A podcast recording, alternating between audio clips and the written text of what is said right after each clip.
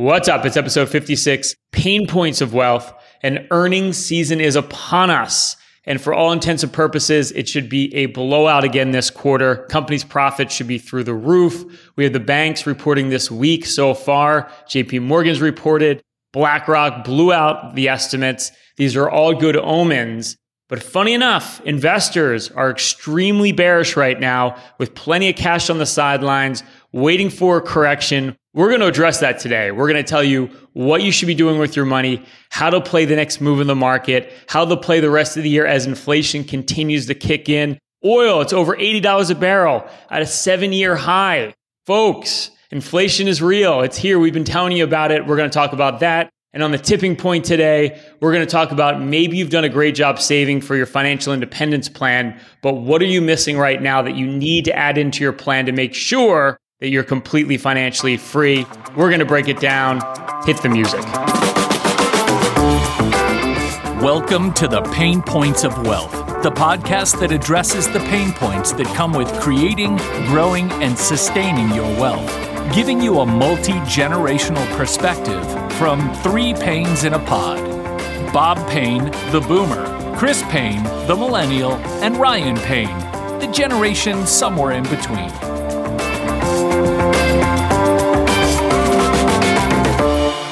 Hey, Ryan, you know what you always say the market doesn't love you, so don't love it back. And investors don't love it now because you know, ever since the volatility picked up in September, you know, Chris, everybody's worried about slowing growth, bond tapering, rising rates, persistent inflation, supply chain disruptions, the Delta variant, China, the Fed. Oh my God, lions and tigers and bears, oh my. So all of a sudden, you get a little volatility. And what happens to the sentiment readings? What are you seeing there, Chris? Well, I was talking to one of my clients down in Florida yesterday, and we talked for about an hour about how terrible things are down there. You know, how the virus is infecting everybody and that the price of gas is $4 a gallon and that the economy is going to hell in a handbasket and that, you know, the month of September was a terrible month for a portfolio. I said, well, you're really looking in the rearview mirror right now. I said, because your portfolio is back up to where it was before September. I said, your portfolio is making a ton of money. The virus is getting better. Things are getting better. I said, you got to look forward. You can't keep looking in the rearview mirror. Well, Bob once said pessimism is a bad investment strategy.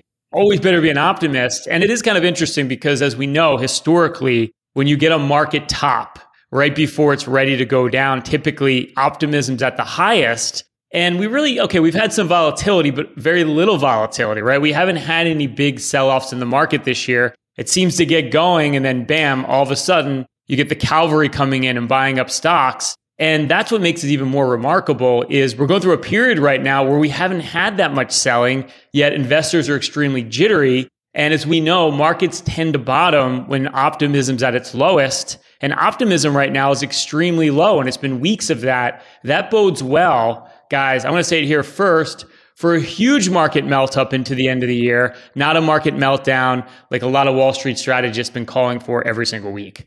So, Ryan, what you're telling me right now, just to be clear, you're saying investors are in the oh no phase and suddenly they're going to go into the FOMO stage. You know, they're going to be, all right, I better not invest now because markets are volatile, there's uncertainty, even though all this stuff that we talked about, these uncertainties have been talked about in the headlines for months now. But all of a sudden, the market starts going up, you're going to have the FOMO strategy, right? Fear of missing out. And people will buy higher. Investors will go chase prices as opposed to buying these dips when and if they occur.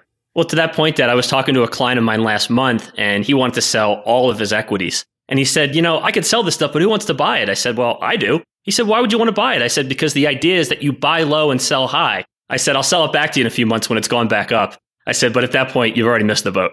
Well, that's the thing about sentiment that's so interesting, right? Is it can change on a dime. You can go from completely being pessimistic, thinking the world's going to end, and then all of a sudden, like to your point, Bob, everyone gets FOMO because markets are going higher, they're sitting in cash, and that pressure becomes too great, and everybody capitulates at the same time, hence creating a melt up in stock prices.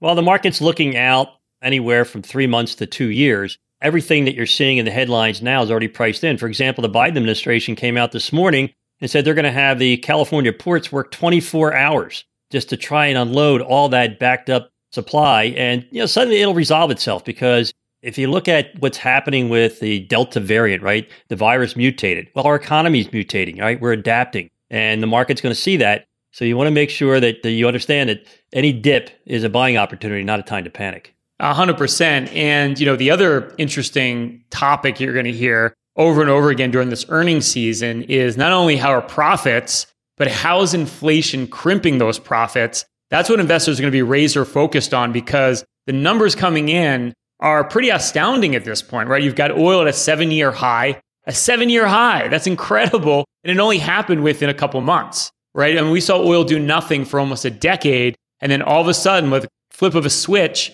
we're now seeing peak oil prices that we haven't seen literally since the mid 20 teens. In addition to that, you've got world food prices up 30%. That's the highest in 47 years, which also you have to remember this is a global phenomenon. It's not a US phenomenon. Everyone's experiencing this around the world. Well, you know, the bad news about the food prices going up is your mom has been to the supermarket and says, you know, prices are going up so high, I'm putting you on a new diet. I'm not allowed to eat anymore.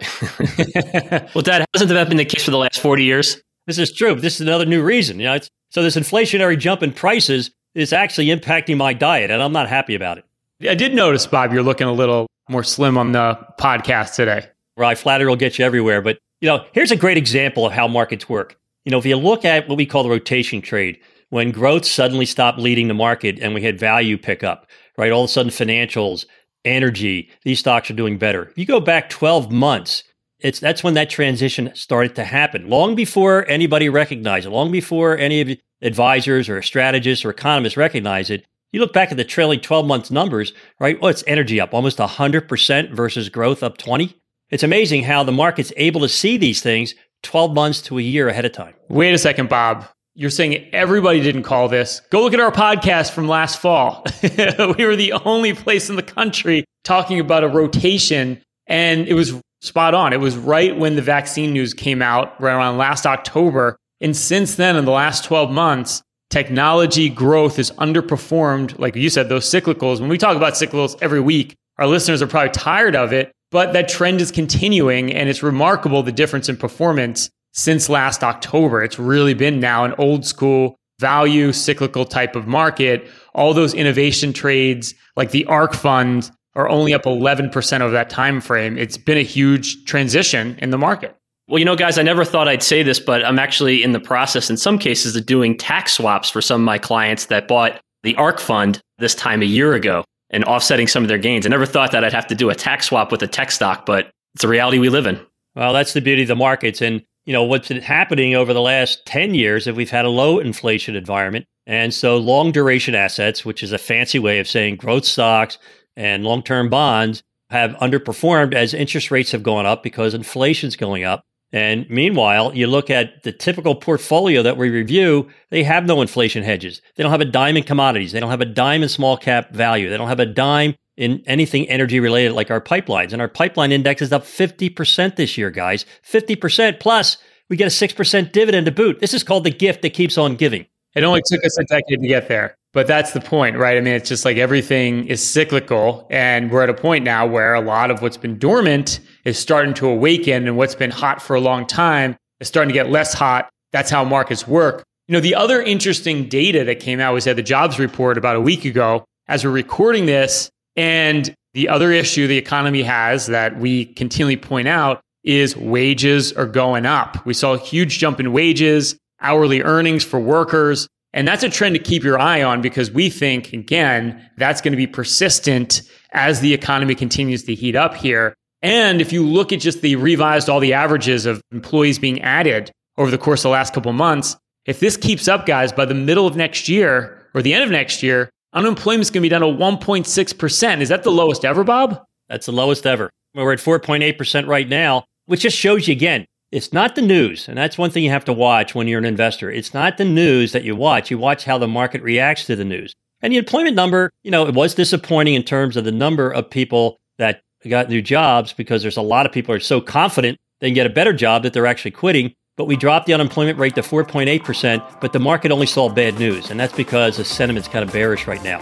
So that's a good indication of how the typical investor feels. That's called opportunity, guys. I smell it a mile away. Hey, I hope you're enjoying episode 56 Pain Points of Wealth. We've literally tripled our subscribers over the last couple months. It keeps heating up. Thank you so much for the support that enables us to keep doing this podcast. If you really like it, if you appreciate it, please give us a like, give us a five star rating on iTunes. leave us a comment or any kind of topics you'd like us to discuss, financially related. And if you're watching this on YouTube right now, give us a like, click on that subscriber notification, that little bell, so you can be updated of all our new content that comes out every single week. Again, we really appreciate the support. If you keep giving it to us, we'll keep doing more podcasts. All right, Chris and Bob, it's the tipping point. This is where we pinpoint the pain point, P A Y N E, having the biggest impact on your wealth right now. And you know, Bob and Chris, with the literal thousands of financial plans our firm runs on an annual basis, we run more financial plans than probably almost anyone in the country. We found that a lot of you that come in to see us have done such a great job on the savings front. You know, you've done a great job with your budget, you have minimal debt, you've learned to save, and you've actually built up a really nice net worth. But we found that you don't always have all your bases covered. So I thought we could talk about some of the problems you face, even if you're a diligent saver, and even if you have a sizable net worth at this point that's getting you closer to that financial independence. Well, I'll tell you that number one thing on my list, Rye, is too much in cash. Hey, Chris, how many reviews have we done where someone comes in, not, not a review with a client, but a prospective client, they come in with 12, 14, 15 statements. Nobody's managing that. It's a mess. It's a collection of investments. But when you add it all up, they're 20, 30% in cash right now.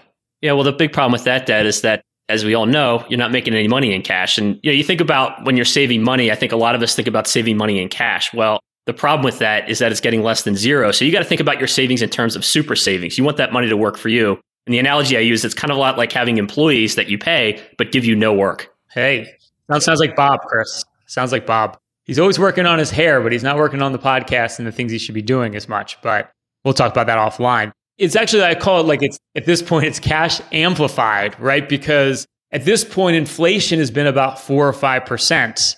And if you're sitting in cash, your money's not fluctuating, you're losing four to 5% in purchasing power a year based on what inflation is today. So it's worse than ever to sit in cash. And, you know, Bobby, you and I do a radio show every weekend and we're on with Steve Moore. He's a big economics advisor, was for, for the Trump administration. You know, he's pretty much out there. And he talked about how he sold out of all stocks because he sees nothing good. And we hear this all the time right now. And he's like, guys, what should I do here? And we're definitely going to get a correction. We said, Steve, you're going to be wrong here, man. Sitting in cash is the worst place to be right now. But, and he is like one of the best economic advisors in the country, sees more data than anybody. And he's making that mistake, but it's not the right play right now. You can't afford to sit in cash when you have inflationary pressure. Well, that's the risk you have when you're in a big booming bull market. They never let you in. If you look at every secular bull market that I've been in, and you only see maybe three in your lifetime, usually the first one, you're too young to take advantage of it.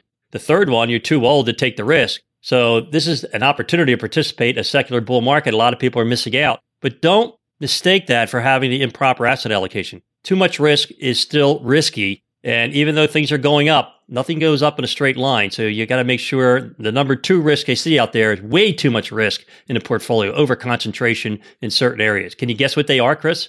I'm going to say large cap growth, the tech trade. You got it, man. And guess what's underperformed for the last 12 months? The tech trade, believe it.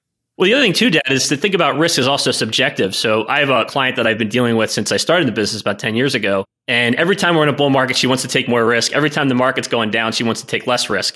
So risk feels great when the market's going up, but Ryan always says it's a double edged sword. It hurts you on the way down too. Well, that's it. And that's what we see mostly right now is just that lack of diversification. And this is something we point out, but Wall Street is the biggest offender of this. And we see this, our industry, you would think our industry would know better. And I actually had a client that I was working with the other day saying, well, you know, I've got this retirement account. It's completely diversified. I don't need you guys because I've got it perfectly positioned. And I went through all the positions. And again, you can have like 20, 30 different funds and think you're diversified, but it was all invested in the same area of the market. And that's what Wall Street does. It tends to look at what did the best last five to 10 years, just like you do. We all do this. It's human nature. And that's what we recommend because it's easy to pick what did best recently. But as we know, things continually change. So whatever's been the best place to be, eventually, like the turn of a switch, just kind of like what happened last October when we had that vaccine news, is everything shifts overnight. And again, you've got to have money in those other places or you're out of luck. You know, it's a great point. I mean, you look at Wall Street, you look at the banks, you look at the insurance companies, and they really have they two things that they're supposed to do for you as an investor. You know, number one, act as a fiduciary, and also they have an obligation to their shareholders to make a profit. Guess which way they go almost every time. I mean, Jamie Dimon came out the other day, the CEO of JP Morgan, biggest bank, most profitable bank in the country, and he said, Bitcoin is worthless. He said it's backed by nothing. However, if you want to invest in it, we'll accommodate that. So again, the profit motive. He takes the profit motive over his moral obligation as a fiduciary to you, the investor. I love that though, right? It's like we're happy to give you the shovels to dig. And I mean, that's essentially what Wall Street does because I've heard a lot of that with Bitcoin. It's like, whoa, all the big banks are getting involved and, you know, Wall Street's getting involved. Yeah, they are to basically give you the shovels. That's it. You know, they're not the ones actually trading in this stuff. They're the ones profiting on your hard earned money so you can trade it. They're basically the house. You know, they're the casino that is allowing you to gamble. It's not because they see this as this wonderful opportunity. They see you as the sucker doing the trading, so they make those commissions. That's pretty much the way it works. Well, you know, like you always say, Chris, you know, it's like two out of three is not bad, right? The bank made money, the bank advisor made money, the investor got killed. Two out of three is not bad odds. So, you know, the thing is, invest in the bank stock. Don't trust the bank. And that's why bank earnings are fantastic so far this quarter. So be the owner, not the consumer, right? That's the old line. So the other thing that we see a lot when it comes to the mistake you're making, even though you may have saved a lot, but this is one of the big areas, is that ticking tax time bomb. If you're just shoveling tons of money into your retirement account, you get to a point where that becomes a very sizable part of your net worth. The problem is when you start taking all that money out, you're going to pay some major taxes. Right. I was talking to a clients of ours this week that have been clients of Payne Capital for 30 plus years, and they recently retired a few years ago, and they don't have any income right now. No social security. They're purely living off their portfolio. And one of the things I said to them, I said, why don't we take some money out of your IRAs now and move them over to Roth to save some taxes in the future? And they said, well, we don't want to pay all the taxes right now because everything that comes out of an IRA is a taxable event. And then I showed them how much money they have to take out when they hit 72 and what tax bracket that's going to put them in. And that changed their tune real quick because they'd save a ton of money in taxes right now by converting to a Roth IRA. Yeah, that's it. And we know taxes are probably going higher. Like, look, I don't have a crystal ball, but I have to think with the trillions upon trillions of dollars that the government's printing right now, they're going to want to get that money back some way, somehow. And it's probably going to be through excess taxation, which means it's a great time right now to look at maybe starting to just rip the band aid off, pay the taxes on some of those retirement accounts now, and later have it completely tax free. I know Bob loves tax free. Chris, I know you love tax free. We all love tax free. Well, you know, we always say, guys, render unto Caesar that which is Caesar's, but don't give him any of yours. Well, this last one's my favorite one, and that one it's okay to live a little. So, you know, we all have clients that all they do is save and they stress about making sure that enough money is being put in their portfolios, but they sacrifice the finer things in life, like going on vacation, buying that really cool car, and all the things that just bring us pleasure in life. So, you know, at the end of the day, of course, you always want to be saving. You want to make sure that you're reaching your goals, but not at the sacrifice of enjoying your life because, that, as you always say, we don't get out alive. Yeah, and what are we doing it for, right? The whole idea is you save so you can spend the money. I had a client talk to me about buying a Sure house and he wasn't sure about it. And he's like, look, I have to take some money from the portfolio. I looked around the numbers. I said, take it. He's like, what do you mean take it? Don't you want to just keep managing and charging fees? I said, Chris is like that. But me, I want to make sure that you're living your life. In all seriousness, that's the point. Like, there's no greater joy than telling your client that, like, look, you've saved this money. You can spend it, spend it. That's what it's for. So you can enjoy yourself because you worked hard live within your means, but certainly it's not about leaving all the money to the next generation. Actually, Bob, I take that back. Maybe it is for you. Well, Brian, I have to comment on the fact that you tell clients that I don't like when they take money out of their portfolio. I tell all of our clients their portfolio is like the Hotel California. They can check it in, but can never leave. Bob, Chris, and I now have a collective 75 years helping individuals just like you with your planning and investing. This is all we do every single day. And everything you hear on this podcast, along with some due diligence of your own, can help you get ahead financially, literally at any stage of your journey. But if you want a more hands on approach and you've saved over $750,000 for retirement, Bob, Chris, and I will put together our famous Total Financial Master Plan. We'll do all the work up front with no obligation or cost. There's no other financial service from the industry that does this work up front. We'll take a look at every holding that you have. We'll do a deep dive of every single investment you have. We'll look at tax optimization. We'll look at every fee you're paying, show where you can reduce costs on your portfolio. We'll do a complete savings and income plan to make sure you're on track, saving the right amount of money. And we'll put together a full income plan to make sure that when that paycheck stops, you can live off your portfolio and not run out of money over the rest of your life. It's our total financial master plan. Simply go to www.paynecm.com slash financial plan to see if you qualify for a free complimentary financial review we literally do about 10 of these a week. If you have over $750,000 saved for retirement, see if you qualify. We'll do all the work up front. Go to www.paynecm.com slash financial plan to see if you qualify for a free financial review. All right, it's the hidden facts of finance, random financial facts that may surprise you or even shock you. All right, Bob, this month the Energy Department released a study that says as much as 40% of US electricity could be produced by solar in 2035, 45% by 2050. But today, solar only provides about 4% of overall energy. Well, that's a gigantic leap, right? I think renewables are the wave of the future, but they're coming a lot later than everybody thinks. I mean, they're only 4% now from solar energy, and we're going to depend on some bureaucrat in Washington to tell us it's going to go to 50% on a certain date. You know, they've been telling me for the last 40 years that the ocean was going to overwhelm my home on a beach here in Ocean City. I don't think I'm going to take that advice, uh, maybe with a little grain of salt, perhaps. Bob's not buying it, but I think there is no coincidence that oil's up to $80 a barrel because we probably need fossil fuels for a couple more years than some of the quote unquote experts have been telling us. Chris, today it costs more than a penny to make a penny. According to the US Mint, it costs them roughly 1.7 cents per every coin. Well, you know what, Rye? I think the only alternative at this point is to use Bobcoin. It doesn't cost anything to make and it's completely virtual. I don't know. From what I've read, that the energy used to make one Bobcoin, because you know to get all that hair replicated on the coin, literally is all the power of Argentina on an annual basis. But I don't know. Don't quote me on that study. I just heard it somewhere. Hey, Chris, he's already taken a shot at you. He's taken two shots at me today. I think he's forgetting the fact that I now have a grandson and that he doesn't even know he's been written out of the will and replaced by Liam. But he'll figure it out sooner or later, I think. Hurtful, Bob. Hurtful. Bob, Warren Buffett considered the world's most successful investor, made 99.6% of his 87.5 billion fortune after the age 52. As much as 72 billion of his wealth came after he turned 65. He started investing at the tender age of 11 and paid his first taxes at age of 13. The compounding effect sounds like it's backloaded here, Bob. Well, it really is. And that's the thing about Warren Buffett. He's a genius because he started investing early, right? Really early, tender age of 11 what it speaks to is the real magic of creating wealth, which is compounding of your interest and dividend. Never leave that money in cash. Make sure you're always buying an asset. There's always an opportunity in the market in your portfolio every day. Don't wait. Don't invest in the market you want. Invest in the market you have. Warren Buffett's done that. He's the wealthiest man on the planet. Well said. All right, gentlemen, great show. Again, thank you for your support. We've tripled our listenership. If you like our content, love our content, give us a like, give us a five star rating on iTunes. Give us a great review if you really dig our content. And don't be shy, pass it along, let anyone else know about it. And if it's on YouTube right now, please click that notification bell, that like, so we can keep creating content like this. Give us the support so we can keep giving it back to you. Have a great day. Have a great week. As always, stay loose and keep an open mind. Thanks for listening to the Pain Points of Wealth. Hopefully, you found the ideas discussed in this episode valuable and useful for your own financial journey.